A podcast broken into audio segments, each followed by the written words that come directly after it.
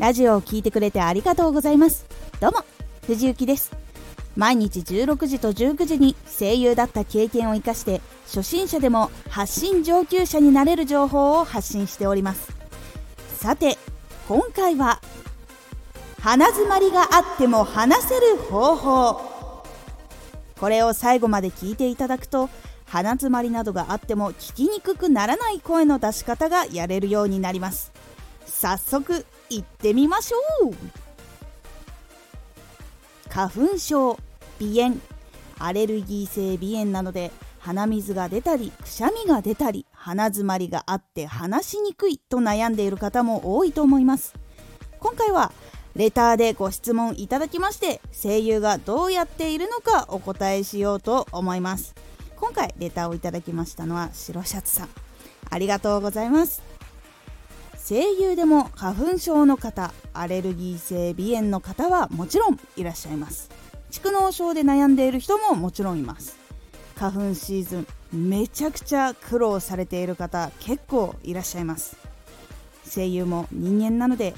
正直医療の力で抑えられる分までしか収まりません。なので鼻水が出てしまったり鼻水が止まらなかったり鼻づまりが起こったりっていうことそのまま治らないで収録にすることももちろんあります。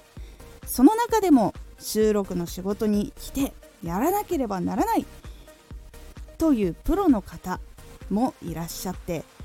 鼻を使わないで喋るという話し方をする方がいます。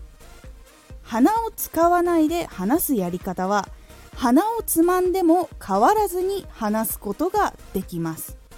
これが鼻が詰まっていたりする時に音をあまり変えないようにするためのいい対策です。練習する方法はまずうがいをする時に鼻をつまんで口から息を抜く呼吸から練習をします。これ最初慣れないと水を飲んだりする可能性があるので気をつけてやってみてください。結構無意識に鼻と口の両方から息抜いていたりすることもあったり鼻から抜いていたりっていうことがあるのでこれを口だけで息を抜くっていうことをできるようにしてください、まあ、鼻をつまむと鼻から息が抜けないのでそれで苦しいってならないでそのまま口から抜ければ成功です。今度口だけでね息を抜けるようになったら言葉を発する時に鼻をつまんで話す練習をします。そうすると鼻が詰まっている時に音がね鼻に響かない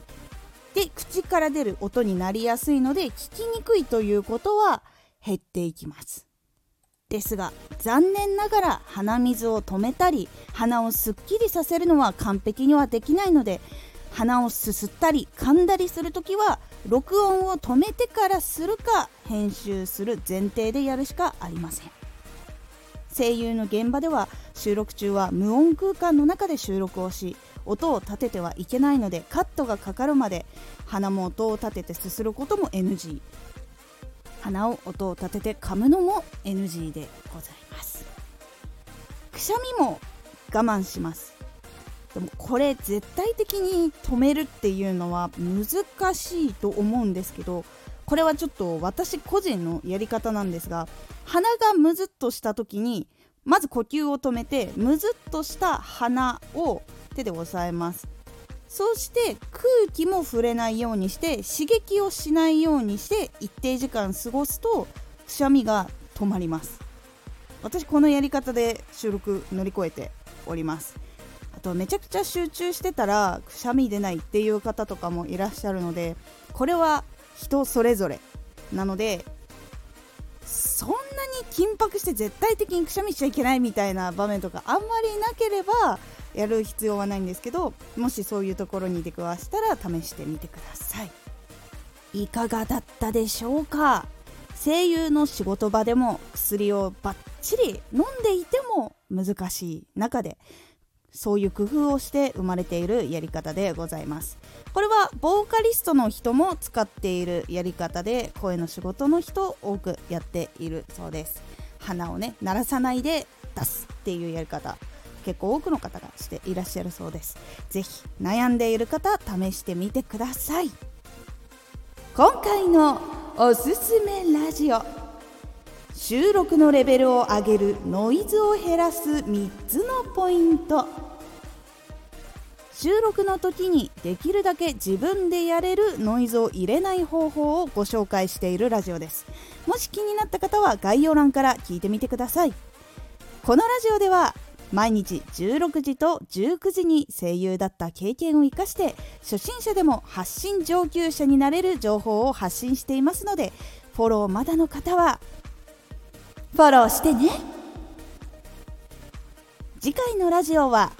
収録中は無音です。こちらは収録中にプロが気をつけていることをお話しします。ラジオでも使える感じになっておりますのでお楽しみに。今回の感想もお待ちしています。ではまた。